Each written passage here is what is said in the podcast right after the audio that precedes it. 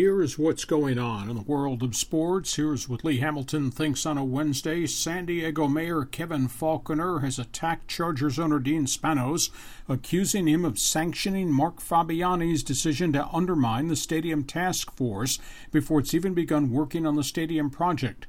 Faulconer is demanding a face-to-face meeting with Spanos to discuss the negative slant the Chargers spokesman has taken against the task force. The mayor said Fabiani has now become a divisive tone in the stadium process. Kyle Krasker, the T V eight sports reporter, has regained full consciousness and communications with his family and doctor after being in a medically reduced coma since last Tuesday's shooting in Scripps Ranch. Mike Montana, who fired ten shots, hitting Krasker seven times in his driveway, was arraigned on first-degree premeditated attempted murder and criminal threat charges. He could face thirty-seven years in prison, bail set at seven hundred fifty thousand dollars. On the football field, the Chargers coaching staffs arrived at the Combine in Indianapolis, top priority to look and evaluate six offensive linemen who might be available when they choose at number seventeen. Top name on the list, six foot six offensive tackle Eric Flowers of Miami of Florida. N F L Combine quarterbacks. Marcus Mariota has announced he will throw in practice at the end of the week. Jameis Winston of Florida State has yet to make a decision. Meanwhile, the coaches have faced a big challenge. They're going to try to evaluate the spread option quarterbacks, Brett Hundley and Bryce Petty of Baylor, to see if they fit into the pro system and might be first-round picks. Dallas Cowboys have informed wide receiver Dez Bryant they're likely going to franchise tag him at thirteen million dollars for the coming season. Cowboys reportedly will open negotiations at Indianapolis with running back DeMarcus Murray to try to sign him to a multi-year deal. Kansas City's begun to make salary cap room to franchise tag linebacker Justin Houston at thirteen million dollars. They have released wide receivers Donnie Avery, A J. Jenkins. Carolina's released veteran safety Thomas Takud. Former first-round draft pick Vernon Golston, a bust with the Jets, is brought in by the Redskins for a free agent workout, and Wes Welker's announced he will play next season. He had concussion problems last year in Denver.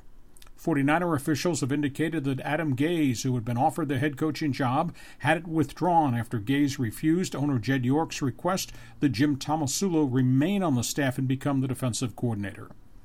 In baseball, big setback for the Dodgers. Relief ace Kenley Jansen, forty-four saves, undergoes emergency surgery, a tumor discovered on his foot. He's going to be out three months. On the roster front, the Angels have signed free agent pitcher Matt Lindstrom of the White Sox. Indians have signed ex-Kansas City starter Bruce Chen.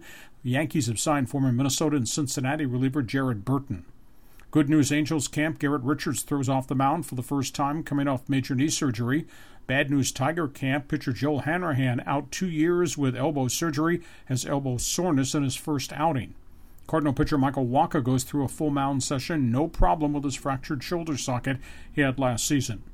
Alex Rodriguez has issued a written apology to fans, taking full responsibility for his steroid suspension and admitted his actions afterward made it worse.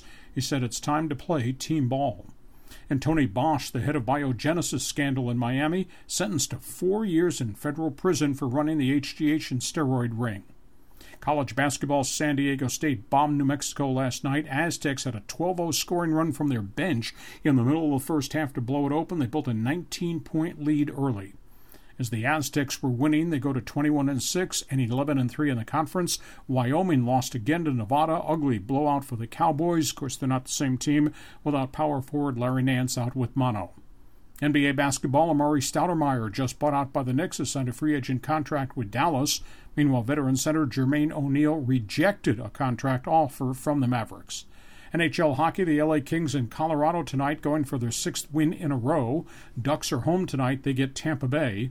And in golf, U S Ryder Cup offers its captaincy to Davis Love the third. That's it. That's what's going on in the world of sports. That's what Lee Hamilton thinks on a Wednesday.